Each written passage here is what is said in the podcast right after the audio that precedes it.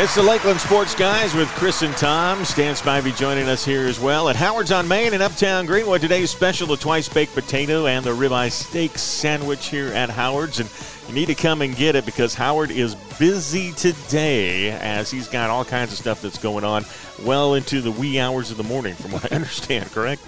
Correct. It is. Amber's running around like a chicken with a head cut off. So come on by and see Amber and her staff. They do a great job of getting your food ready for you.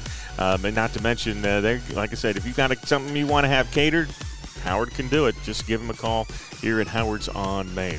All right, guys, we got a lot to talk about. All kinds of stuff. A high school league uh, uh, coaching searches have just kind of blown up this week. We'll get into that. We'll get into Clemson's loss to Wake Forest. We'll get into Carolina as well as they suffered their second loss in a row.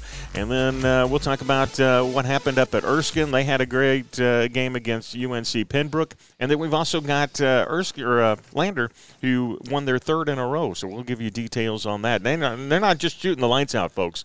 They're playing some defense as Running well. and over there. gunning. Those Bearcats, uh, they're getting it all together. Now that's on the men's side. Yeah, that's on the men's side. The girls won last week too, so or this week too. So over, uh, uh, was it Georgia, Clayton? Something like Something that, like I believe it was Clayton State. Clayton State.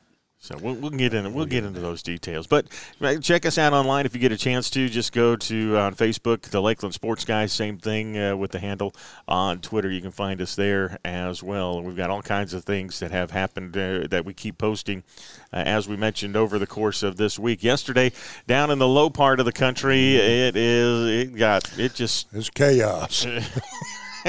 and you know, I was sitting there, and even the uh, uh, moving the chains gang, they Yeah. were like, God, I can't keep up um, with everything Josh. that was changing down there. But uh, the biggest thing uh, out at Berkeley, we find out that Jerry Brown is gone after a five and fifteen the last two years. That is there. They ended up letting him go. He's one of the winningest coaches in South Carolina as far as high school football goes. Uh, so he is on his way, and then we still don't know.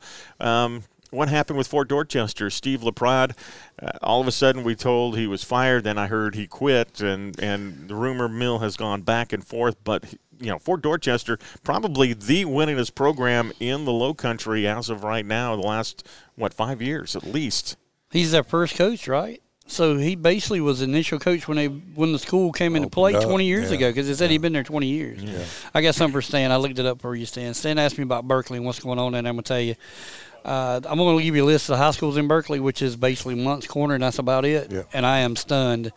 Uh, we'll start with public. Berkeley County Middle School College, Berkeley, Cane Bay, Cross, Goose Creek, Hanahan, McDougal, Ridge Christian Academy, St. John, Stratford, Timberland, and Trinity Christian. Three new charter schools in five years.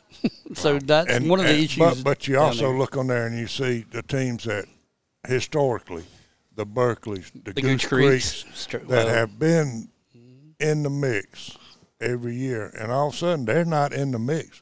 They're not even getting close to being in the mix.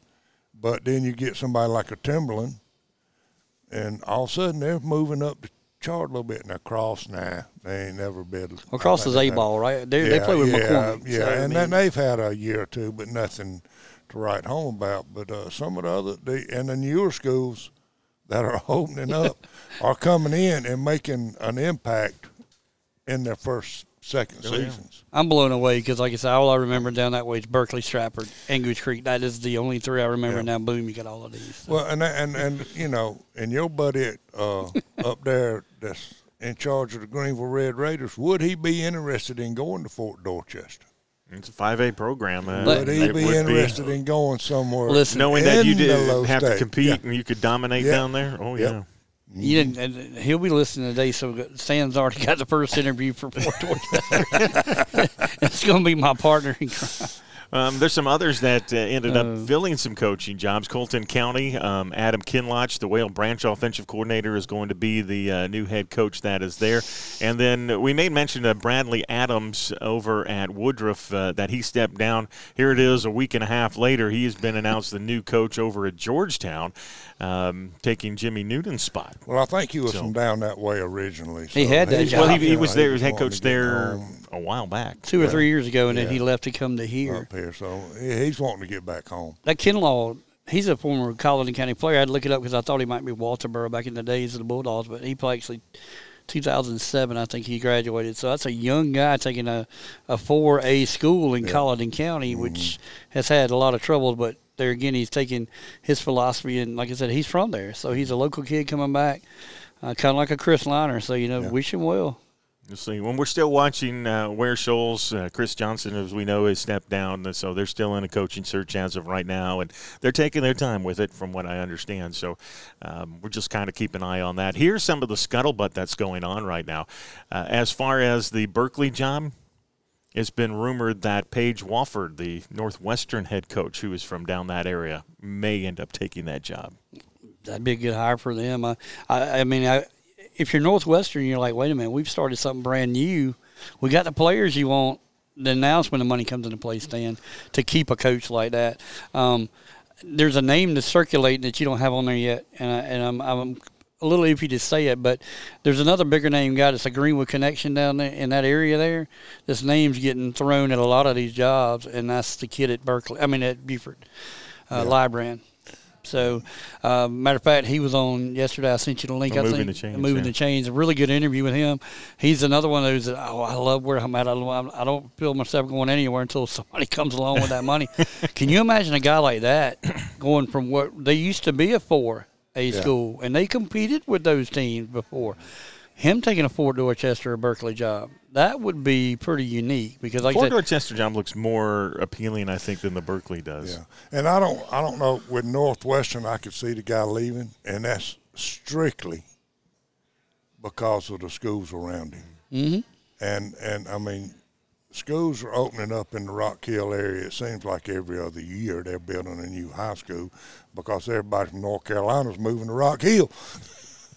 but think about something else up there, Stan. I mean, this is the third year in a row that we've had one of those three schools losing a coach. If he does go, right. It started with what's his name that went back to Carolina from South Point. Yeah. Then Rock Hill, their coach resigned or got quit and or got fired, and then now you got, you know, this guy maybe looking at going somewhere else. That's tell you something's going on up there too.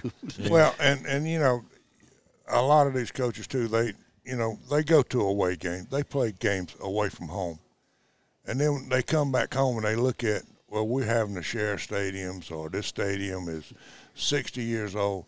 District, what are you going to do for me? I cannot keep competing if I don't have my own home field, if I don't have the facilities, just like a lot of the colleges did.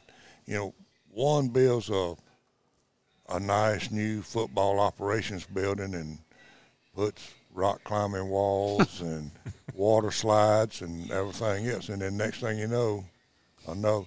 And the same thing starting to happen. I mean, we look at what Anderson County did with just T.L. Hanna and Westside in the last couple of years.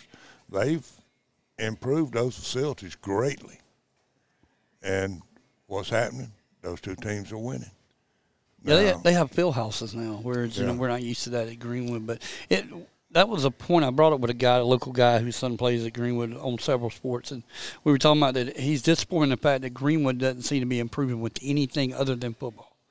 Um, which leads me to believe his son doesn't play football, uh, as far as press box and all the other. And he was he was not griping about it really about the the money not being spent on all the other sports. Um, it's just being pretty much, but you look at it from two ways. You look at the one that brings you the most revenue in, which is football. How do you how do you designate the money that football is brought in for something else?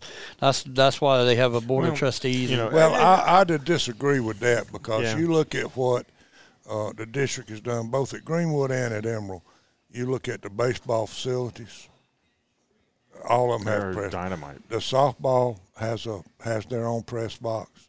I mean, and the fields are now they may not be turf fields like you see down in the Columbia area, but they're well maintained and they're they're great fields. Yeah, the other thing um, is is the money that's going into the booster club is yeah. being distributed throughout the teams. now throughout. it does rotate year to year with some of the Olympic sports mm-hmm. that I mm-hmm. know of, but um, it, it, it's not going just to one specific sport. Right, and the soccer team is playing on the turf on the football field, so you know the old saying, inquiring minds want to know. Appreciate it, Tom Carroll.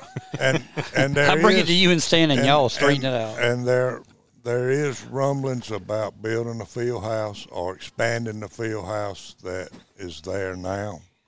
So that uh, that's in the works. I think we're Yeah. going to see. Some of the plans I'm hearing are, are phenomenal as Yeah. far as building like a Mm. two story field house Yeah. out of all of that Yeah. with the weight room and everything else. So. Yeah. Got to compete this day and age, man. Yeah. The other scuttlebutt that's out there concerns um, the Woodruff job, which Bradley Adams ended up leaving. And, and there's some names on here that that people are saying they're saying Shell Dula. Do, I don't, you know, he's a former I don't Willie think Varner. that's He's, happen. he's not. I doubt he's going back. Um, Al Roebuck is a possibility. He is a former Woodruff coach. He's telling a lot of local groups up there that he's ready to get back to be a head coach. Um, yeah, who else did I see that was on here? That um, uh, Scott Early is out. He was mentioned as one of them. But Amos Moats, the former uh, Woodruff standout and currently a Woodruff assistant coach, he may be the one that ends up taking that spot. I'm not so sure Chris Miller um, would be uh, a, a viable candidate either because he's over at Gaffney and he loves that job. Uh, Yeah, and, and just the facilities difference in the two is going to keep Chris at Gaffney, I think. Chris Miller's a guy that we didn't think about for a low country job either, but he'd be a great hire down in uh, He Fort could- Dorchester if he would go. if he would go right. you know, and that and that's just like your buddy Porter, you know. the if you're looking at just the prestige of it all, going from the Greenville Red Raiders to Fort Dorchester, that's that's an upgrade. Uh, I'm sorry, it's an upgrade, and part of it is because of facilities. Yeah. I mean, he said, I mean, Greenville does not have a football field on campus. They have to go to Old Sirrine Stadium, and we all know how. Now, don't get me wrong, it's a nice place, I lo- you know, but it's it's still it's old. it's outdated. Yeah. It's just yeah, and, and Fort Dorchester has new everything. You're Yeah. right, totally. Um, it- it's it's a very desirable job, but I just don't. I think it's going to be somebody down there is going to come out of, out of the woodwork. And when you were saying the search for the next Willie Varner, I was like, oh no, is he coming? oh me. They're coming out of the grave to coach. once to again. coach again. now, but that's what you're seeing now, and I and I think it's good. I mean, we- we we're in what year three with Coach Liner now, and, and, and these guys they they are alma maters. They love it, and now you're going to see. I'm telling you, I don't, I'm not going to say next year, but you can see Colleton County back on the map again, uh, with, with like I said, a former student coming in to play there. So, like I said, I'm interested now when I get to Beaufort. Uh, I'm going to find out what's going on at Whale Branch now because they lost a coordinator. so it's always something in this world that we love of coaching and. But it seems like you know most of the coaching changes or rumblings that we're hearing, other than the Woodruff job, all of them are from down in the low state, the Charleston area, maybe up to Georgetown a little bit, but the other ones are still staying pretty much the same. Now we had a little bit of early changeover with the West Side, and and, and but not near as much as is going on down there. And we all know the better coaches are up here anyway. Well, I was going to say it wouldn't be long before we got to that point. Well, I, you know, we- I, I'm old school because I remember the days that it wasn't like that. I know I'm not going to say with Greenwood because I remember right. Greenwood Somerville back in the 70s, In the 80s. day. Boy, that was something. That was like two titans going at it when those played. Mm-hmm. So that's kind of the coaching searches and what's going on as far as head coaches. There's still a ton of them that are open, uh, um, and we may be hearing some more rumblings of some that are open as they get filled. So I'm sure I'll uh, text you today. we'll- we'll- I don't know if we'll have another day like yesterday, though. That was just, I mean, it was like every hour something new was happening. We need to check and see if the uh, school board down there had a meeting yesterday. that might have been the cause of all of it. Like Richland, too, and all of a sudden the superintendent so- quits. Quits, yeah. well, now we got to get rid of all the football coaches. It could very easily be something like we're joking about it. But it could be. It could easily be something like that that we don't know what's going on. Uh, it's just it's just funny to me that you got two of the legend. I'm not going to call you know Steve Legr- Legrande or whatever his name is at Fort Dorchester a legend, but uh, Jerry Brown certainly is. And for for him just to, after, you know, he, he got out, he went in, he got out, he went, and now he's just saying, you know what, it ain't worth it. You said it earlier. I, I wouldn't mm-hmm. be a coach in this day and age, and maybe that's what we're seeing. Maybe that meeting that you're talking about took place. It's about NILs, like in North Carolina, and you're starting to see in Georgia, and they're like, I ain't dealing with it. No way. Never. I'm not dealing with this.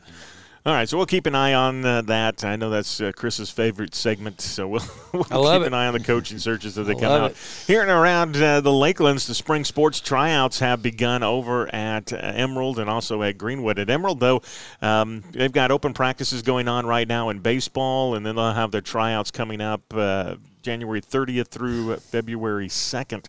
Um, that'll be right after school, uh, starting on that Wednesday. So you're invited to wear your pants, bring all your equipment, and you contact Coach Height uh, to get more information there. Boys golf will have tryouts at Emerald on the uh, 1st of February, 4 o'clock. That'll be at the Greenwood Country Club. As far as boys and girls soccer, they've got open practices right now that are going on through the 25th. Tryouts will be January 30th through February 1st. Um, you can contact the coaches there, both the boys and the girls, and if you need more information on that. As far as softball goes, open practices going on right now. After school tryouts are the 30th through uh, February 1st from 4 to 6. Boys tennis tryouts are um, the 30th and Wednesday the 2nd of February from 4 to 5:30. That'll be at the Greenwood Country Club, and then track and field gets underway. You can contact David Payne if you need more information there. Uh, conditioning started already. Um, and then tryouts will be uh, January 30th and through the uh, 3rd from 4:50 to 5:15 out at the track. Sounds good. Weather pending. Sound that horn. Yeah, sound the horn there. Um, so that's good. Uh, looking forward to getting all those tryouts. You can go to emeraldathletics.com or greenwoodathletics.com and get all the details uh, about the tryouts and when they're going to begin. All right, uh, the polls came out once again on Monday. It's always good to see them come out, uh, what is going on there. And uh, there's some big names uh, that are creeping back into the uh, top 10 here and around the Lakelands. Of course, uh, one of those is that Saluda ended up falling out for some strange reason or another, despite uh, coming back and winning. They uh, did lose one game last week uh, as well, but um, they fell out. Teams that did come back in, though, were Calhoun Falls. So they're back in. They've ended up winning their last three region games by a large margin, probably part of the reason. But the girls also uh, in at number seven, guys are at number five. Wow. And they're just dominating up and down the court as of right now in that region one. So basketball's their sport now. Is I guess what we're talking Yep. about. Yeah. Okay. Yep. and then it'll transfer that over to their track and field team. They, they won't have the great numbers, but the numbers they do put on the field will be. You'll have to work to beat them. And if you only hear, if you listen to the, the CSRA thing and the the the, the green the Cycle Line Sports League, there's only two teams out there, Big Thurmond and North Augusta. Which I wish they played each other. That would probably end every bit of it. but I mean, They don't look at the rest of the state. They just look at that. Well, little here. all I ever gets is a scoreboard from Cam and it says 81 to 15, and I'm like, did you go back to a women's basketball game? Well, you know, and and and, and what you're saying is it, it would be right if Edgefield School District hadn't decided to put Fox Creek down there right next to North Augusta. All those kids would have been going to Thurmond now, and Thurmond would probably be a 4A school, and they would be playing in that CSRA with Midland Valley and all these other teams and the Aiken teams Lakeside. and they would be playing North Augusta, and it could be settled on the field, on the court, on the track, wherever. but Um, Greenwood's got kind of a tough road. They've got uh, two teams in their region: Chester at number three and Clinton at number ten. Clinton enters uh, for the first time back into the Wow. top ten. So we'll see how the Red Devils do. That's that's there. But you look at you mentioned North Augusta. Of course, they're number one in boys uh, 4A as of right now, followed by Irmo, Lancaster. But Greenwood's got to compete against Greenville and Westside, who come in at number four and five um, in this listing. And then you got Indian Land, Wilson, Greer, Catawba Ridge, West Florence. So kind of a, a good mixture of all around the state, except for what's going down in the Low Country. Yeah, well, I mean, there again, I mean, Catawba Ridge, it, it's like that. That's that school now. That little the new school that's gonna. There, it's like everything is just brewing right with them. Uh, you mentioned Clinton. Uh, they've had a sports awakening over the last Yeah. couple of years up there, and uh, that could be accredited to a new new AD or something they got going up there. I know Coach Fountain does a great job of football, but uh, well, winning winning brings winning. It does. I mean, if you're winning in one sport, the other sports are going. They're going to pick up too because they don't want to be on the bottom of the list. They want to be up there. they want people talking about them just like we talk about the Clinton football. They want us to talk about the Clinton basketball too.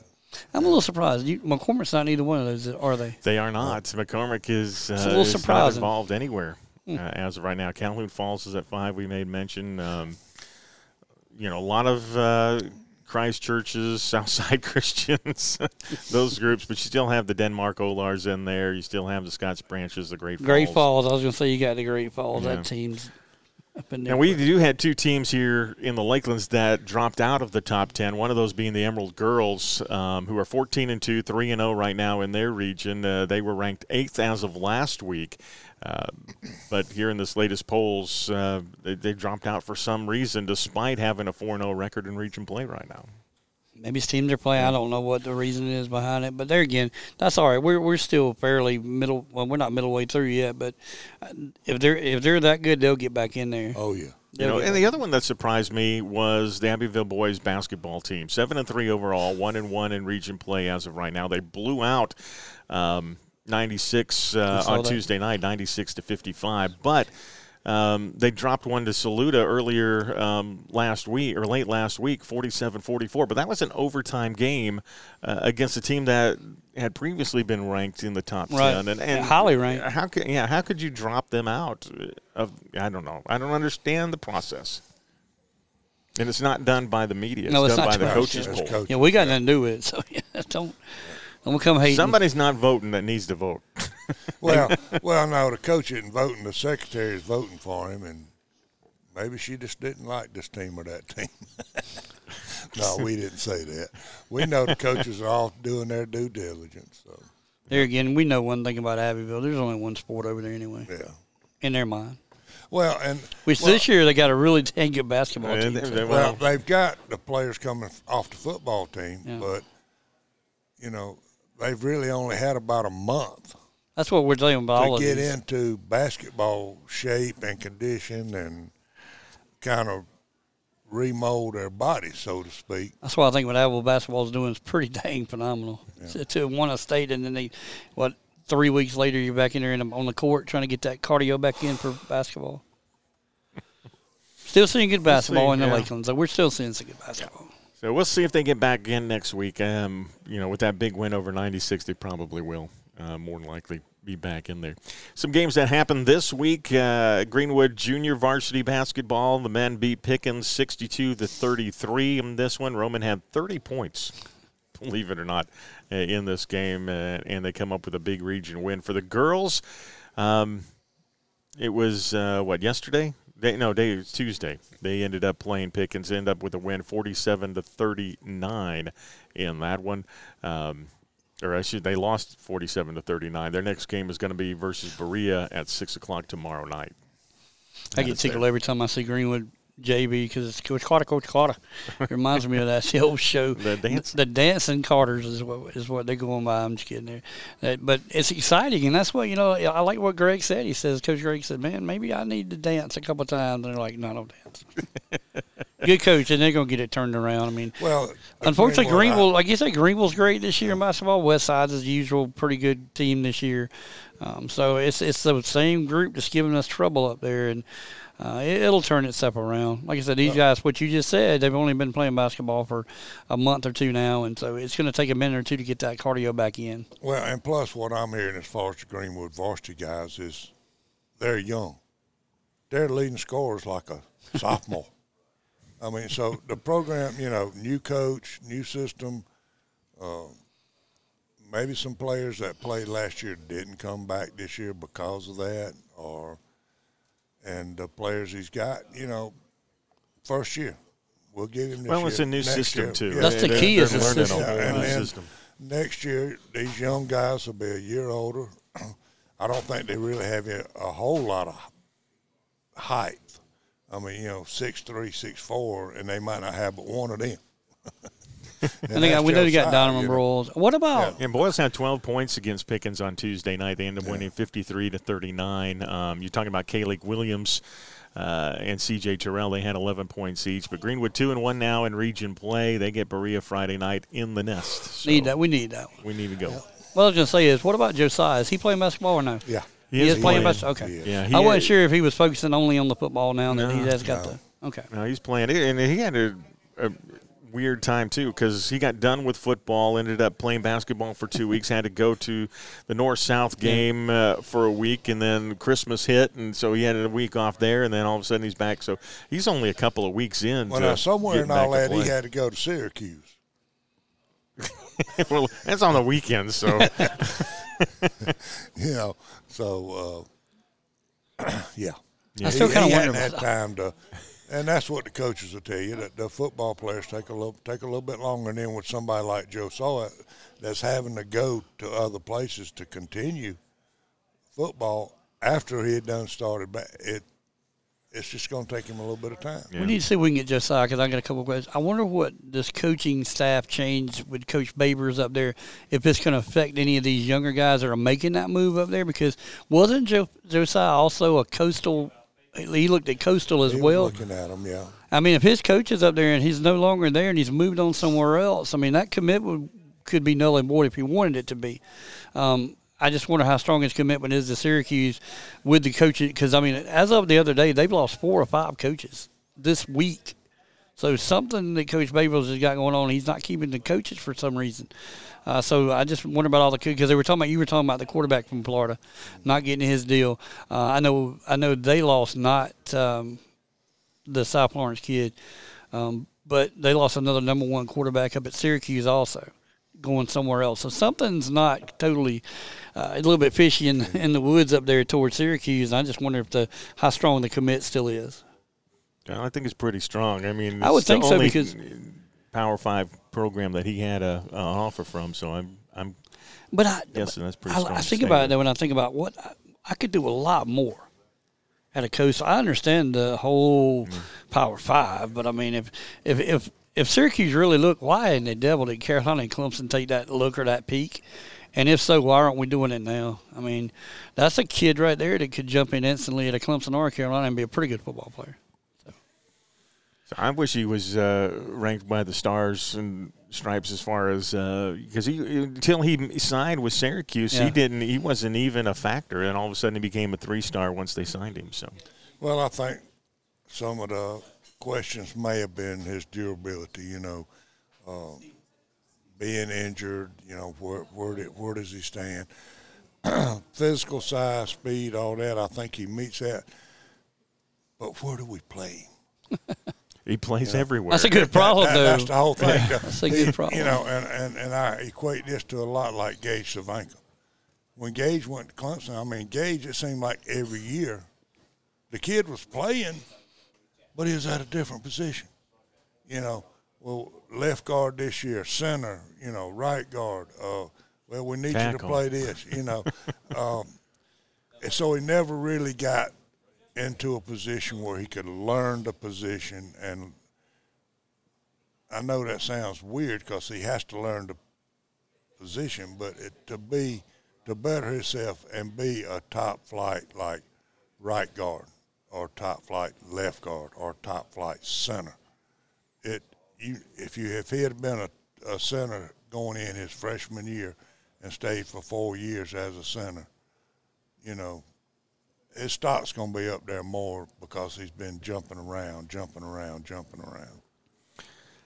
All right, other games that took place this week. Uh, the Emerald Boys basketball team uh, was deadlocked with Union County, uh, as they said in the paper, but they ended up ended up losing 63 to 50 in this one. The second half, they just didn't come out the same. And um, Vikings assistant coach Sammy Robinson, who is filling in for John Mark Scruggs, who is um, out uh, due to his illness that is there. He he had a he summed it all up in one one one sentence as, as far as the paper had. He said, It seems like when adversity hits, we drift apart and kind of find uh, or kind of want to do our own thing at that point because they were playing really good ball together, and then all of a sudden they couldn't hit a free throw to save their lives. I mean, it, it was. I mean, it was bad, uh, and then defensively they broke down. Um, it, it just wasn't the same team that had been playing earlier in the week. he's kind of getting an understanding now because I'm gonna tell you something. He's doing a really good job. I had a chance to talk to John Mark uh, about what's going on with him, and you know he's still making the games. And like I said last night or night before last, he put on there about the game and the disappointment that the team was having. Uh, he's starting to see what coaching is, unfortunately, and it's not always the highs; it's the lows that come along with it. And there again, I mean. I think about this team, and I think you know your head coach is going through a lot of this ordeal. And how much are you really focusing on basketball? I know the kids are, but I mean to know that your your your coach is going through some battling something else. Sometimes maybe the minds just don't don't stay where they're. We're still talking about what 16, 17 year old kids out there in their minds sometimes aren't there. Uh, but you got to shoot your free throws, guys. I'm to tell you that unless you're going to UMass. You got to shoot your free throws. But uh, coming off the bench, Keenan Marshall, a big night for him, 13 points. Uh, he ended up uh, stopping Chester's number one defender as well. So uh, congrats to him uh, in getting that done. Basically shut him down. He was three of seven in the first half, and then Marshall comes in, guards him one basket. Yeah, he's a in the second Newberry half. commit, So- I think. By the way, he's he's averaging committing points a game. Yep, and KJ Morton uh, does his usual thing, a team high 15 points. KJ just comes in here and just manhandles people. Pretty much. Varsity wrestling for Emerald. Uh, the Vikings participated in a three-team match at Midland Valley High School. The tri-meet uh, featured South Aiken and Midland Valley as well. And the Vikings they took on South Aiken in the second match of the night, falling to the 11th ranked Thoroughbreds, uh, 60 to 24. Um, the Vikings did secure four wins uh, by way of pins. They had Austin Johnson, Dawson uh, uh, Jaden Turner, and Peyton Searles. Each scored six points apiece on their way to a pin. And then in the last match, uh, the Vikings battled Midland Valley as the Mustangs uh, for second place. Um, ended up on the losing end of that. They fell 44 to 36. Four pins um, for the Vikings, two wins by forfeit to go along with it. Austin Johnson, Dawson Seberg, Jaden Turner, also Channing Williams, each secured wins by pin. And the Vikings progress uh, are progressing according to their coach with every match. They're trending in the right direction right now. If you look at it that way, uh, their next match is going to be tomorrow night at Union County, and they're inviting everybody to come on out and sound the horn. That right there shows it. How Matt will travel. I mean, they, they're playing. They're they're wrestling against 4A teams now to get Yeah. better, and that's how you get better by wrestling the guys. Because the kid out of Midland Valley, he's been on one of the watch list for a while this year, um, and I want to think he's going to Clemson to wrestle, and that's saying something about how good this kid really is. So when you when you go out there and you, and you don't mind who you wrestle against or whatever, um, that that's just a credit to, to Emerald right there that they're willing to go out there and lose those matches to get to better for region. That's what I guess I'm trying to say. So we're trying to get uh, more information too on Greenwood, uh, their wrestling program. They've got some young guys and, and some state champions, individual state champions that are wrestling really well this year. So trying to get And, more Land, on that. and Lander Wrestling's doing real well. I was going to say gonna- we talked about them last. We're going to get into the, their program here in just a minute. As a matter of fact, we want you to come on by Howard's on Main in, upsta- in uh, Uptown Greenwood, as they've got all kinds of things going on. If you're looking to cater an event, they've got what five catering Today. gigs today. and one Um, upstairs. Yeah, yeah. one upstairs is yeah as well. So if you're looking for a birthday, an office party, whatever it might be, you need to give Howard a call, or better yet, come by and see him and his staff, and they'll set you up the right way. Not to mention twice baked potato and the ribeye steak sandwich is today's special. It's pretty good too. It's to die for, dude. Especially the twice week. now Stan will argue with me about the breakfast because he loves his breakfast up here too, but or his uh, cheese fries. Look at him; he's all right with that. So I know you know the breakfasts are are really good. Those burritos are unbelievable. Yeah. I- and your wife likes because it's on spinach for me. So I'm trying to watch my weight. I'm watching it grow. All right, well, let's get into the college side. Um, uh, we'll start with Lander as far as the basketball program goes as of right now.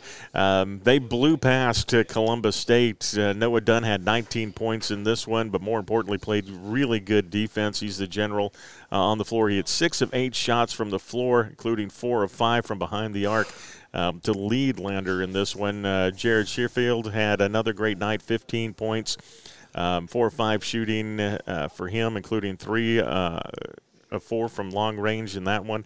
And then Jalen Pugh added 14 points for the Bearcats. Uh, J- Jacob Cooper, uh, what, six assists. Um, and then you have Ajang, who uh, had a team high six rebounds to go along with all of that. But the thing that's been most important you, that we see all the offensive shooting and the 100 point games and all that, they're getting better defensively. And that's the big factor in this. The, you know, Lander shot 49% from behind the arc at three point range, but they limited the amount of three point shooting to Columbus State. Think about basketball. Think about the really the teams that score a lot of points, UNLV and the rest of. How do they get those points? They get off defense, and and it's finally Omar's finally got these young guys into believing in that system to play defense. And I, the, the Noah kid, I saw it pop up on the lantern thing that said, "Ask Noah, he knows." he also had about eight steals in that game. Also, he was only a couple steals away from a double double. Uh, so that, or maybe even a triple double. I don't know how many. I don't remember how many rebounds he had, but he was he's getting it on up there. And like I said, he's the leader of that group. So, well, we all know, you know, great defense leads to great offense, and it doesn't matter what you're playing, and or who you especially playing. Especially in basketball, I mean, you can get so many quick baskets just if you're playing great defense. Get get the steal, get the block shot, intercept the pass, and next thing you know, it's outlet, and your guy's running down by himself, or easy layup, or dunk in this case. But yeah, they're dunking it. Yeah. but they can still shoot the three, and that's the thing. If if the team gets back and sets the defense against Lander, then Lander can run their offense, and they've got, you know, just about everybody on the floor that step behind that line and knock knock down more than they miss. We're we're close to Peach Belt uh, time, and I'm gonna tell you something. That matchup with Augusta, That's I know they play one one. more time, and then tournament's gonna hit. That's gonna be exciting because that Peach Belt tournament is gonna be everywhere, and you better play defense. And I'm talking Augusta too, because I'm telling you, if, if if Lander comes back in here and they're playing defense the way they are, it's gonna continue on. They're gonna they're gonna mow through some of these teams they're playing like Clayton State, who they've struggled with in the past, and then of course the young Harris that gives us fits and everything else. so Yeah, it's, it's Augusta, Young Harris, and Lander as of right now, as far as the top three. Augusta by far is the team that's out there. Like I said, I got to watch them play live a couple of years ago, and they're a really good basketball team, good coach, uh, and and they have their uh, as Stan like we talk about. They've got their guys that've been there for a while, so they probably got a couple thirty year olds on that team too. So Well, their next game is uh, going to be on the road, I believe. Georgia Southwestern State University is coming up on uh, Saturday afternoon, 3.30. Um, you can go ahead and you can uh, tune in to landerbearcats.com. hit and that right corner. The game. you know Yeah. what you told me, hit that right corner. Hit the right corner. You- You'll be able to get it. Uh, that is there. But the women also uh, for Lander, um, you know, they come away with a big win over Columbus State as well. They made nine of 17 shots in the first quarter. And Lander held Columbus State to just 10 of 50 shooting. Yeah, in the final three periods in that regard. So they stepped it up defensively. That's defense there. That- that- that's, that's- old school Kevin Pedersen defense there. that's that that smother kind of defense. So. But uh, Jakaya Parker scored 12 points, um, all on three pointers, by the way. Uh, also had uh, uh, a key offensive rebound in the final seconds that was there. Corey Santaro added 10 points, and uh, Taisha Freeman, she led the way with uh, eight rebounds to go along with it. So, how many of those, though, uh, were defensive rebounds not allowing second points? My question is, how many of those are offensive rebounds? That that's where these two teams are starting to really gel together, and that's what I mean by defense. Um, the offensive rebound is just important. That's one thing about the, the Gamecocks that I am impressed with. Their defense, the girls play. They they they have as many offenses as they do defensive rebounds. It's just not that art of getting a rebound after a missed shot anymore. It's like going and get it and put it back up. So. Great play around here for right now. Both it- teams are starting to, to you- gel together. You know, we're not shortage uh, of any basketball at all. around the Hammer's coming through for hall right number now. two. So All right. Uh, as far as let's keep it with Lander here as of right now, but wrestling at Lander, they rank first in the latest Super Regional uh, two rankings that have come out, uh, and that's after going four and one at the national duels, defeating conference foe Limestone. Um, to begin the year as well, and, they're number five in the in the uh, Division Two rankings as of right now, and once again they're ranked first in the Super Region Two rankings. When you run down the list uh, that are there, there's some pretty good wrestling programs uh, that they compete against, but their Super Regional includes Lander at number one, UNC Pembroke at number two, Newberry number three. We have King at four, followed by Mount Olive at five, Belmont Abbey at six, and Limestone at seven. Limestone's that one that surprised me to be that low down, but I, it, mm. I tell you, like I said, those those are to Newberry. Always perennial when it comes to wrestling. So. Yeah. Uh, number eight is Emmanuel, Coker nine, and Lincoln Memorial is at number 10. So that's rounds out the Super Regional. That's solid. Yeah. But have you ever been to Mount Olive? No. Got to go. Particularly during the uh, right right as the spring ends, the summer starts. That's when Mount Olive has their big pickle festival. Ooh. Yeah. All right. hey, we can do it. We, we So- can do this. We'll have a pickle Road podcast. trip. Yeah, when Pickle I- podcast. When I lived in Road trip. Goldsboro, that, that was fun. that was always fun.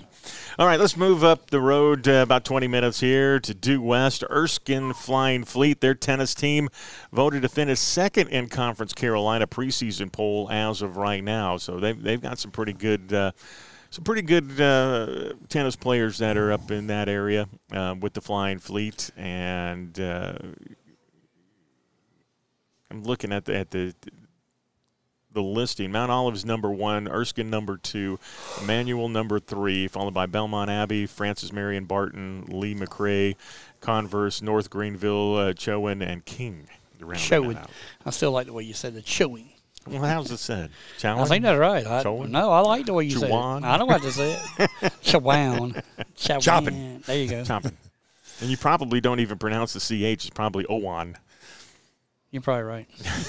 Coppin.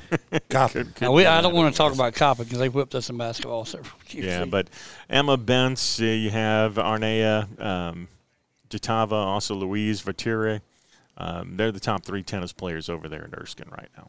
Good things from the west. Due west of Yeah, what? Leaving it all say. up there. And men's volleyball at Erskine uh, is uh, doing well, uh, except for what happened uh, this past, well, Tuesday, as a matter of fact. They fell in four sets on a road win up at Tusculum. And Tusculum is tough. Both the men's and the women's volleyball up there is insanely tough uh, to play against. But Jason Saul, 16 kills. They had three players with one ace. Um, John Fuller had two blocks. Aiden Love had two blocks. Uh, 38 assists again for Francisco Pomar. And it was Jason Saul who ended up with 10 digs to go along with that. But Erskine hit 152 for the match. Um, in this one, and they return home this weekend. They got a match against Fort Valley State University Saturday, three o'clock. If you want to go and see some men's volleyball, The one thing about the, the volleyball that I do know about, I know about the kills and all of the aces, but the man who gets on the bottom of it and gets them digs, that's what I'm after. I like to dig the guys. guy that sacrifices his body for the That's sport. right. You got to get that dig to get that ace and that and that kill. So that's who I'm rooting for. And then men's basketball up at Erskine. Um, Mm. They end up, uh, well, Schuler had a great night. Lance Schuler, 21 points uh, in this game um, to go along uh, with, I think, four rebounds in the process. But Erskine shot 38% from the field. Uh, the Fleet were just 25 uh, from three-point line, 25%, and the Fleet were 63 from the percent from the free-throw line as well. As they end up losing to UNC Pembroke, 62 to 84. But we told you back on Monday just how tough this game was going to be as Landers' for- men's former coach went to UNC Pembroke and brings them back up here into the Lakelands. They're ranked, right? they are right. They're a ranked basketball 13, team. number 13. So anyway, uh, that says a lot right there. Especially when you're struggling. These are not the games you want. But anyway, Uh, but they're again they- they're they're they're making progress off of it. They're not. I mean, they could have easily laid it down and lost. You know, 80-30 or something like that. So they're they're they're playing basketball. It's just unfortunately they're playing really tough teams right now. Yeah, and they've got, uh, you know, you're not going to shut down Schuler, but they ended up shutting down their number two, number three shooters in the process of all of this. And um, that's the thing about uh, uh, UNC Pembroke is they can play both ways. They they love to play man to man defensively, but they also run out of their defenses, so th- they'll get up and go. And, and if you're not ready for a track meet, you're in trouble. Yeah, they're a motion team type team. I watched a couple practices before. So yeah, they're out. They're what we call a motion back in the day. So the Flying Fleet uh, men's basketball, they go on the road uh, Saturday. They're going to take on North Greenville. Um, actually, Wednesday they're going to do that uh, next week. 7:30 will be game time for them. Got to get it sooner or later. You can't, like I said, you're playing competitive in these games, but sooner or later you're gonna get that that first W. And like he says, it predicates another W after that. So it's coming along. All right, we're going to get into Clemson and Carolina here in just a second as far as basketball goes. But first, a recruiting note that is out there. Um, there was a lot of speculation as to what is going on with Trajan Jeffcoat. How come the paperwork hasn't gone through? Is his grades uh, in trouble? That's not the case at all. That's good to know. Um, eh, which is good to know. Yep. Turns out, folks, uh, according to uh, a, a source with a big spur, as of right now, that um, you know, he wanted to come home and play his final season in the SEC. Uh, but per a source, the NI deal, NIL deal from USC was less than what he would have gotten if he had stayed at Missouri. And so, thus, he is staying at Missouri as of right now. All about the money now, man. That's like I said, it's it ain't college anymore. But Yep. So there are some other names in transfer portal at the defensive end that you got to look at over to East Carolina. You got Rick uh, D'Abreu, 6'2", 257 pounds. Uh, Iobi Oki, I like him. 6'5", 245 out of Michigan. I think we're we're looking at him too. Yeah. Yeah, um, uh, he's already transferred four times, by the way. So he, you know, he's not committed to any one team. No, He's on his last one though. With he the- is on his no, last one. uh, I was gonna say that, and, and don't expect any loyalty out of him. Oh no, he he When- can't when go he- again. So. If he graduates, don't expect him to send you a big check when he signs his check. With yeah, the- if he comes this way, he won't go nowhere else. There's another name you don't have on there. Uh, well, I got Quinn Williams, 6'2", 240 out of Georgia Southern. Who am I Mm-hmm. missing? It's a leatherneck. Oh, I forgot about him. I saw it last night and I was like, "Is that that school that that time D-Town Carroll Carroll. was a But part he's of?" he's already committed, and he's he's an Or maybe that's- interior maybe that's defensive yeah, he lineman. is interior. All right. He's So- not a defensive end. So. I, I- when I saw that, I was like, ah, that's the first thing you'll see, and you did. So, yeah, yeah, but he he ended up uh, leading tackles for uh, the Leathernecks in the process over the last two years. It's pretty impressive too, because some Yeah. of the teams that they play, I didn't realize that they played the teams that they. well, they play uh, Southern Illinois. They Yeah. play North Dakota State. They play South Dakota State. uh, they play South. I mean, they they play um, what five of the top twenty-five in Division One Double. That's what I was gonna say, Shane. Just stay on that school and get the offensive and defensive line when we can get and bring them home. That's just the way, easy way to get what we need. Because. I, I can't believe what we're losing offensive line. I know I know y'all have all seen it, but you know they talked about how bad this team is on the offensive line. We losing a lot of really good players, Jovaughn Gwyn and the rest of those guys. So hopefully we're gonna. That's where we will use that portal and just kind of get what you got to get. And like I said, Okie Dokie's my man. Yeah, he's he's awesome. He's my get him man. to come in. Um, also, South Carolina set to hire an ex NFL player as an analyst as of right now. Um, uh, you know, Shane Beamer, he's he's kind of looking at new assistant coaches that are going on, and I'm not so sure this is going to end up happening, but he is looking at um, Ryan Yurachek uh, to become an analyst, multi program sources have said, uh, you know, as of yesterday that are there. But he's a Carolina Forest grad. He's also the son of Arkansas Athletic Director Hunter Yurachek, um, who held the same position at Coastal Carolina from 2010 to 2015. So, uh, you know, he's played football at Marshall. Um, you know, he's coached tight ends, probably where he's going to end up going in that regard. So we'll see where he what happens as far as this analyst position goes. But that that's a local boy coming back. It is. I'm, I'm glad to see that Carolina Forest. Yeah. I mean, that that's good news. Um, like I said, that he's going to come in and do the tight ends, but that, like I said, that's what uh, Dow Loggins is. That's his forte is tight ends coach. So um, that's a good hire. I think that that's one you need to go ahead and drop. Whatever it is, drop it. Bring him on in. Coming, you this could way. check. Then I'll have. You Then we'll check. have that one to go with. Yeah, that's. Uh, but you'll never see him. He'll be up in the booth the, That's the whole time. So. I, to me, the coordinator needs to have his butt up there in the booth. Dow Loggins, you need to be up there with him. So sit side by side. have you have you seen the Loggins and Beamer? They've been all over the state watching basketball games for some of these football players that are playing two sports. I, I I'm mean, okay with that. All Well, over the you know, state. I'm okay with that. I mean, Well, that, there's one thing that any coach knows. You can't develop speed and quickness. You either got it you ain't teaching or it. you don't have it. You can't teach it. You're not teaching. So where do I find out if I got a quick twitch guy that can run? Well, let's go to the basketball court and see. Now, you're not going to find any offensive linemen that are 6'6", 300 pounds probably running up and down the basketball court. Now, you might at some of the smaller schools, but, uh, you know, if you're looking for wide receivers, you're looking for DBs, uh, you might find one, uh, a hidden gem, the guy that's only played has played basketball. This is his senior year in basketball, but he only played one year in football. Oh, but he can jump out the gym. He can run. He, yeah, he long arms, rangy. he can win Yeah, those 50 he, he can go. He can go to the. He can go be a DB for me. See, you, you didn't tell me. You didn't. I, I see something Carolina basketball needs. They need Tonka Hemingway. He played basketball at Conway. Yeah. That kid can play. He can. Coach Ferris. Although he's ahead. put on all that muscle, I'm not so It's sure his good. fast twitch is as good. the fast as twig ain't what we're talking about. We're talking about the twitch that knocks your tail out from under the basket so I can get the rebound. It's the red meat versus the white meat, there you right? go. Yep. So we'll see how I mean- it goes on there. Speaking of Carolina basketball, they suffered uh, another loss, Oh, 70 to yeah. 58. Uh, in Colonial Life Arena, as again they lose at home, their I third straight home conference game. Um, this one against Ole Miss in the process of this. GG Jackson, 15 points.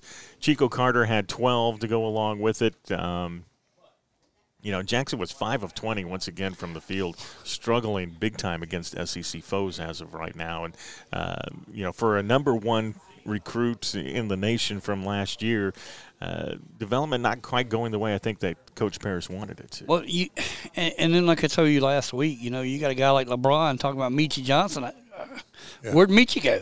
You know, Meechie's, you know, it, the, the only one that played the other night that I saw that played was Chico Carter. Played pretty well. I mean, not great, but I mean, he Yeah. he at least just continued to play defense, and um, and, and that's the thing. uh, Coach Ferris has just got to say, look, you know, if you're five out of twenty, man, come over here. I need you to pass the ball to somebody else and let them do it, or else get a better shot. That's that's the key. If you Well- if you're gonna be shooting long range threes and you got a chance to drive it in the lane and maybe get fouled or make the shot, drive it in the lane. Let's like you say, run the football, take it in the lane, get the easiest shots we can.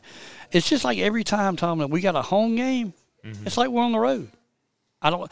I, I want to look at that. what- The one thing I haven't looked at this year is I'm gonna look at attendance. I want to see what attendance is like this year for Paris as the new basketball coach, because I know that was one of the problems with old Frank. He didn't have that attendance Attendance, yeah. uh, from the from the students either, and some way we got to build that back. Whether Dawn has to go and speak at halftime or, or whatever we need to do to get the crowd back in there, uh, we need to do that at Carolina because it's getting embarrassing to when you see it on TV and you've only got what ten thousand people in the stands.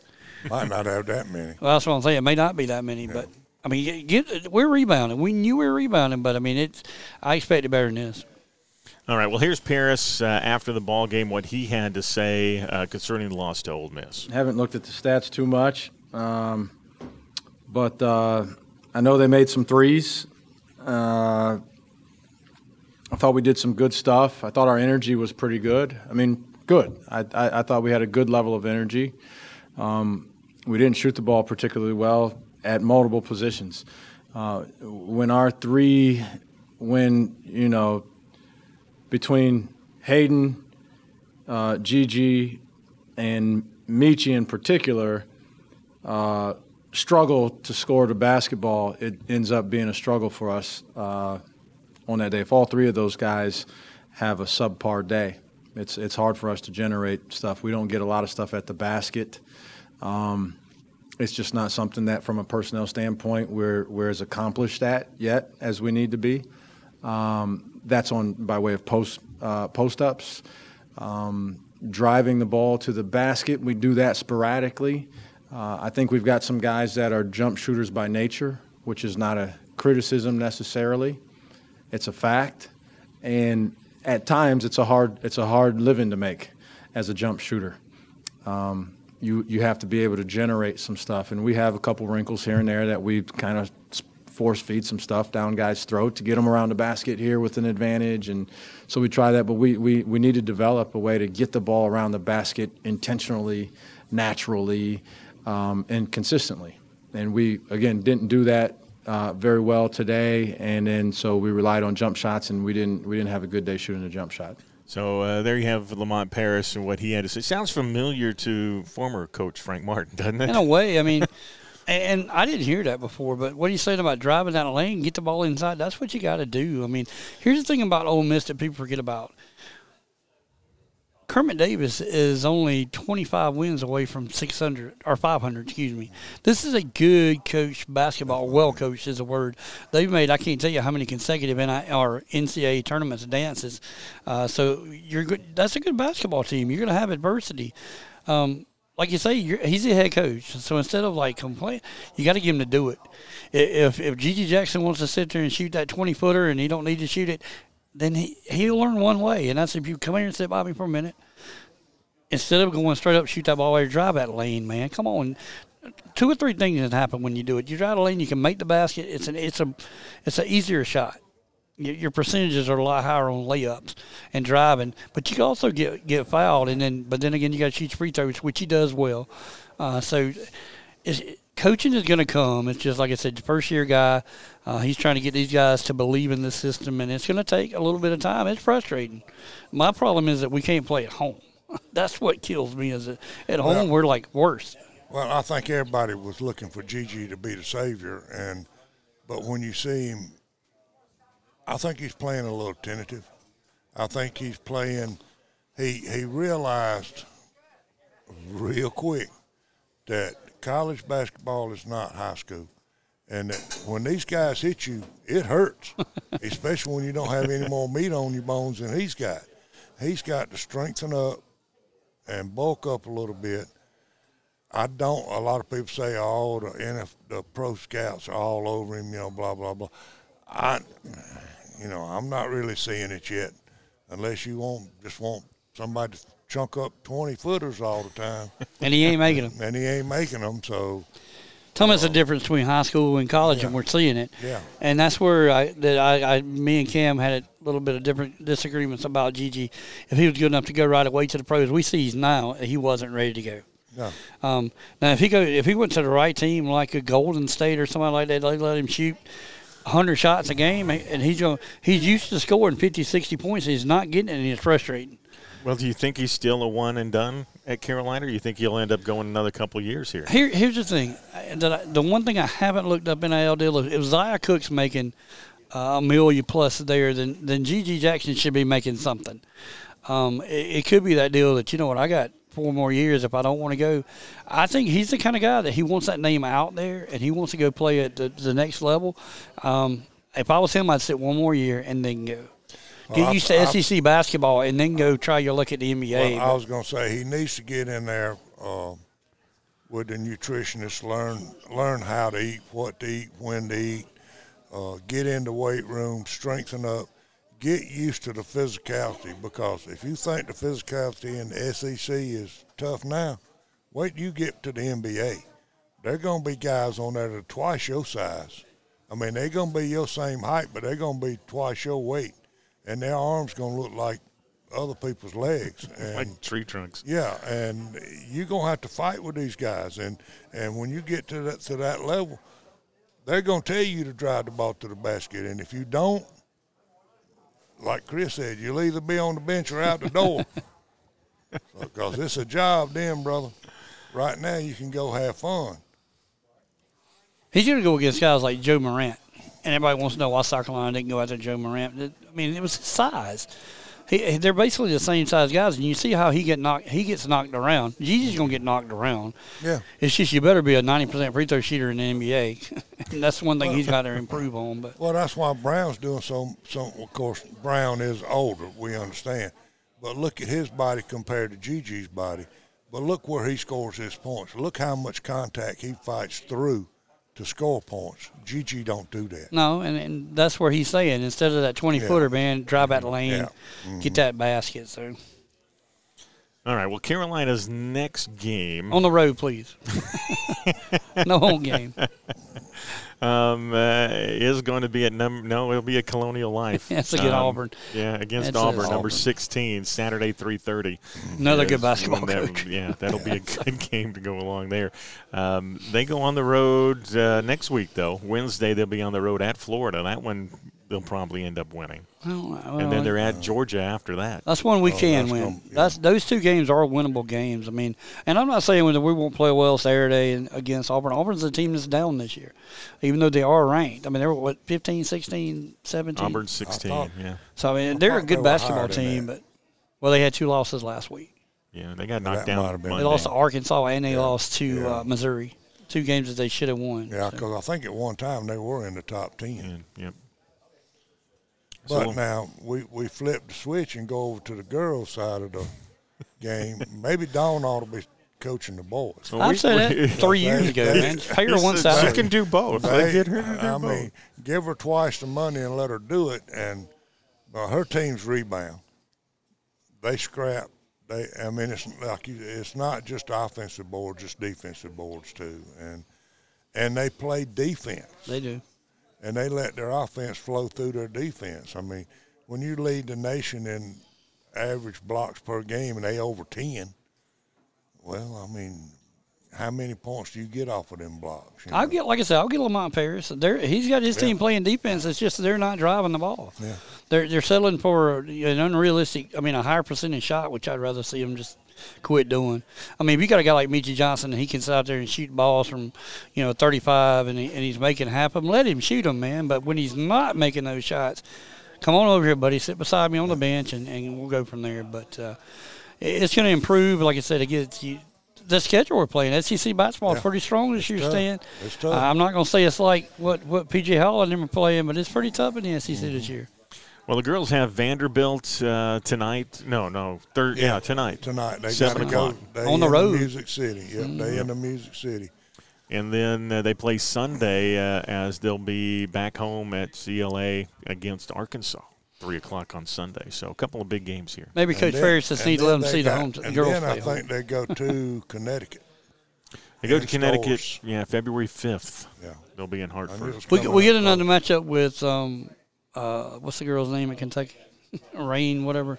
I think we played Kentucky before that game, maybe, Yeah, you got Kentucky Thursday, February. and then 2nd. UConn. So Yeah, that'll be at home though. So that UConn game is going to be intriguing. Well, the last time they played Kentucky, though, they beat them by 50 at Kentucky. So, I mean, you know, being at home, it might be 60. Well, they don't have Rhyne John. That's right. She she did move on to WNBA.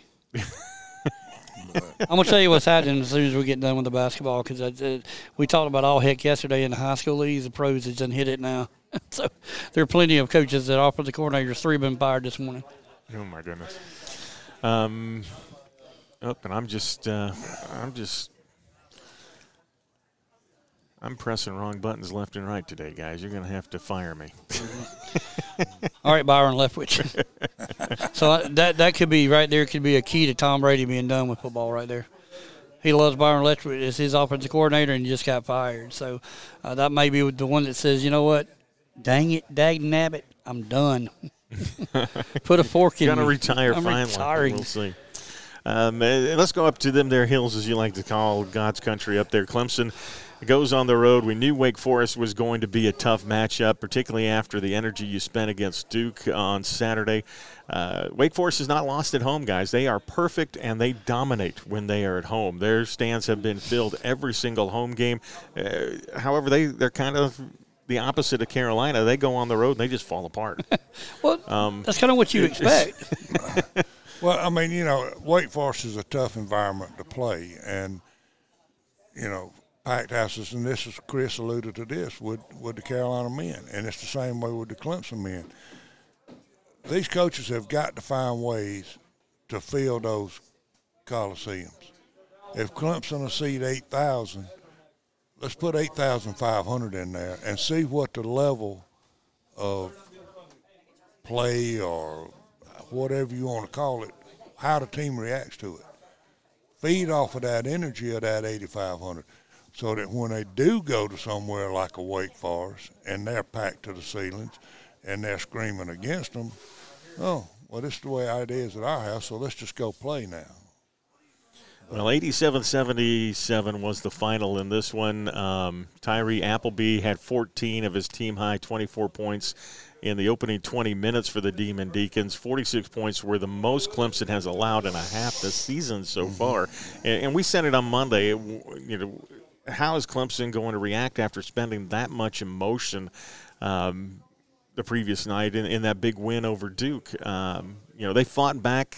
They what they were down like 15, at one point. and got it back down to six. Yep, uh, 77-71 at one point with about two minutes to play. But they just, they just, the Deacons just said, okay, well, we'll finish it out here. They drilled a three and make it go back up by 11, and it, we, they just couldn't get back. No Well- quit, man. No quit though. They didn't quit, but still, we have to remind ourselves that they were without their number one point guard, their coach on the floor. Yeah, Chase uh, Hunter suffered a foot Chase injury. Hunter. Right, and um, you know, I think one of the guards that was playing was like a freshman, and That's they, neither yeah. one neither one of the guards really hit any shots that uh, help. You know, and in watching, in watching the game too, Brownell went deep into his bench to try to get guys that hopefully Find, were tired or yeah. a spark, somebody that would get the team.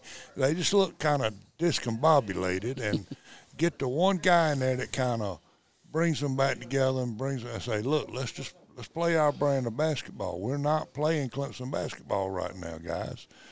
But it goes back to what you said. How much energy did they expend during that Duke game? Great game, big win. But hey, guys, this is only game number what 15, 16 on the season. We got another 15 of these to play. you know, You know, every, every three or four days we're going to be playing another Duke. And fortunately, hopefully, half of those will be at home, but the, half, the other half's going to be on the road. And we're going to have to fight through some adversity. And this is what this is. And it's going to have to be, we got to rise up. You guys that, you know, down there on the other end of the bench, hey, guess what? Y'all can score points too. You know, I don't care if you score more points than I do if we win the ball game. But if you putting up shots and they clinking, and we getting beat, coach, put him on the sideline. Let's find somebody that might hit one every once in a while. I think this is the best case can happen for them. They need to lose it now and then, Then then keep this thing later. rolling. Yeah, and it's a road game. Yeah, it's a road game. And what I want game costs, I want you to hear me talking about about this Wake Forest team. Two years ago, they made a change, and they went with a guy just like Carolina did. They went with the East Tennessee State coach named Steve Forbes, and look at where they're at right now, just by defense and following a procedure and a system. And in, and in two short, three short years, he's turned this Wake Forest team around. They beat North Carolina. Mm-hmm. They may have beaten Duke already. I'm not sure if they played them, but I know they beat North Carolina. And now they've beaten an unbeaten, what was an unbeaten Clemson team. It's not the end of the world. I'm telling you, if you're Clemson, you, Well, yeah. you got Well, you, well, get, uh, you now get It Hunter doesn't- back. It's not a yeah. It's You not get Hunter back, a- and you're you're okay. it's it, it's you know it, Clemson won at Clemson against Wake Forest. Wake Forest wins at their home bet. So you know the tiebreaker is a no factor in this one. It's fine. Like I said, that loss is okay there. Brown, Brownell should be okay with the loss. Now I'm sure he's not, but he should be okay.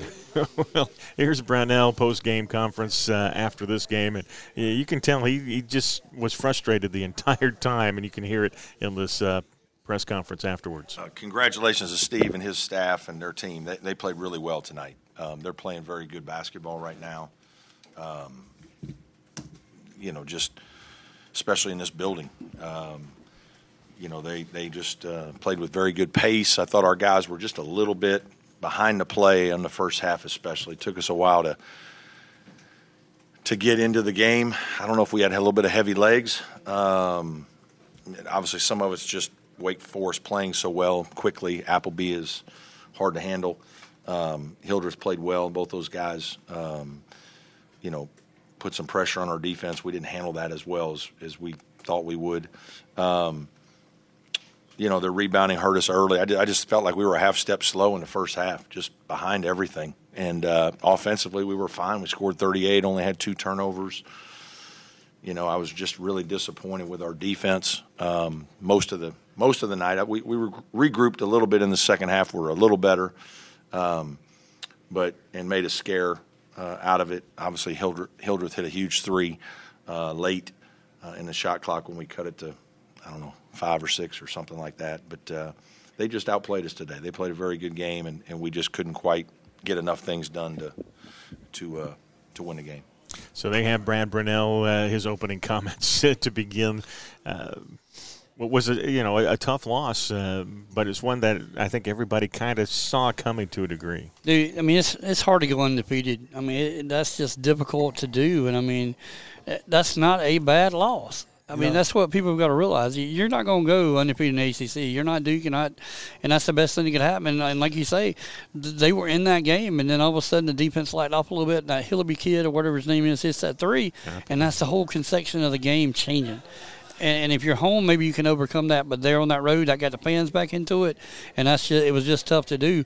But Tiger Nation, don't feel bad. I mean, don't feel bad about that loss there. Well, just like you said, this it's not a bad, but it was a loss on the road. It's a road loss, yeah. So so we can live with that.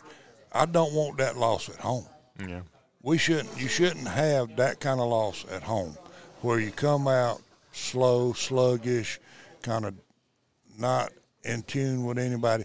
And I don't care who's on the floor for you. You know, you play it, you run your team, you run your offense. But that's why it's so important for these students and boosters and fans, everybody. And these are cheap tickets. They're, they're. I mean, they're cheap tickets. It don't matter where you go, Clemson or Carolina, either one. If the men are playing, they're a cheap ticket. The women are playing, it's a cheap ticket. Go on up and buy it and go in and watch these guys and support them. That way, you don't have one of these kind of losses at home. He's picking on me, by the way, because he's looking at me the whole time. He's talking about Carolina basketball at home. yeah. Get with the program. But he's right. Yeah, yeah, it's mean- very frustrating. As, as a Gamecock, it's frustrating to lose at home. Especially, well, as a Gamecock, you sit there and you see the women putting 10,000 plus in the stands. Oh, and they're winning by 30. Well, oh, part of that is, you know, yeah, they might they might kind of get down a little bit, and you think they kind of going, oh, this is the night we're to get beat. Then all of a sudden they have one good play, and then the fans are into it, and all of a sudden it's just a the the defensive pressure picks up. The, it seems like every shot they throw up's going in. It, it, Frank got frustrated too. yeah, He he was totally frustrated with the women's having success and he was struggling. I, and I'm not going to say I wouldn't have done the same thing, but anyway, um, it, it is frustrating because you do see one side doing well, doing great, winning championships, and the other side just starting out again. You know, two three years in a row, if we can pull an SEC championship, it, that's what we need to do. Well, Clemson's next game is going to be Saturday. It'll be at home, six o'clock. They get to take on Virginia Tech. Actually, they're going to be home the next two uh, two games. So uh, they got Georgia Tech on Tuesday next week, a nine o'clock game. Those nine o'clock games though are rough. all rough. Now And the that's what this the Wake Forest game was. The six o'clock Saturday, they should fill that stadium. Yeah. You know, I mean, and this is going to be, this will be, should be, here again, should be a pretty easy win. If Clemson comes out and plays Clemson ball, they'll win this game by 15, 20 points. Then you go nine o'clock. I agree with you. That's kind of, but it's it's hard for us to imagine it nine o'clock. But these guys practice at nine o'clock at night. They they do things To in order to it, get yeah. ready for it. So they're more used to it than we are. Yeah, we're we're trying to keep our eyes open in the second half, and these guys right there running up and down the court. Uh, the other game that's uh, big news is the Clemson women. They have uh, doubled their winnings from last week or last year, but they get number seven Notre Dame uh, tonight at Littlejohn, uh, seven o'clock game. This things have not gone well um, for Coach Butler against ranked teams. Well, her entire career, even when she's down in Florida, mm-hmm. they had a hard time even winning. I'm not even sure her, her winning percentage against top 25 teams. I think is only like 10% maybe. Something like it's, that, yeah. It's It's, not not, good. good. It's one of those things you look at. Why did they hire her at Clemson? If you look at the, just look at the resume. Well, that's what I'm saying. Yeah, she may well, be 17 and 8 overall, Yeah. or 17 and 10, or 20 Yeah, and, and but 12. she's not winning. She's not winning the like games a- she needs to win. She's kind of like the Kirby Smart of old used to be. Couldn't win the big ball game. Mm-hmm. She couldn't win a big ball game if they gave it to her. She'd find a way to mess it up. And this ain't easy. This is not an easy game against Notre Dame. So No, it's Notre Dame's this is a on tough- track. This is a tough, tough game for them. Now, not to say they couldn't beat them. They're on their home court. Pack that place out and It won't be. get by. No, it won't. The women they'll, won't be. They'll, they'll be lucky to have four thousand people there. Because everybody knows what's going to happen. That's, Yeah, that's well, yeah. everybody thinks they knows what's going to happen. All of a sudden, you have four thousand people inside the stadium, and they see a Clemson win. Oh, there was ten thousand people in that stadium, and I was one of them. you know, but I'm excited for your men's game because I just realized who you're, who's coming into uh, the John. It's going to be Mike Young, the old Wofford coach who's Mm-hmm. at VT. So that's exciting. He'll have family and friends there also. So Yeah. Sean Well, Pedulla. If you hadn't seen Sean Pedulla Yeah. play at VT, that's a that's a star in the making right there. It's a sophomore. He's a great basketball player. well, this guy, he's liable to, even though he's at VT now, as long as he was at Wofford, there's there's going there may be some more people in there pulling for VT than Clemson. Rocking the John, man. They're going to rock the John. Some more South Carolina residents anyway pulling Yeah, for VT. yeah. we may even see some of the basketball players that he coached a couple Yeah, years ago yeah, that may be in there. Storm Murphy. you think Murphy is Murphy still playing? I thought he went to the N- uh, He NBA. yeah, he moved on, but he played what six years at Wofford. So yeah, good player. Let's see. All right, see, am I missing anything? No, like I said, Leopards fired at Tampa Bay. So All right. get ready for the NFL Bra- firings Bra- today. Bra- Brady will be turning in his retirement notice in a Go on retire, Tom. You can come with us. TB12. Hey, eh, we can we got room for him here. Lakeland this Sports table's House. big enough. Come on up. He just can't wear his Michigan jersey with you. No, no. Oh, there's no. enough problem. He- That- he's that's a- done. I, That's forgot. whole, uh, that's a whole nother show on Michigan right now. By the way, uh, That is a- Harbaugh decided to stay at Michigan, but he will not say that he lied to the NCAA about his uh, recruiting practices Yeah. after the dead period. You So, should have went pro, Bo, because they're fixing to Should've. nail you. yeah, that program's in the. He's fixing to get nailed. We'll see how it goes. All right, so we'll keep an eye on the basketball and what's going on in and around the Lakelands. You keep tuning in. We are the Lakeland Sports Guys. Chris. I'm Tom. Have a great one.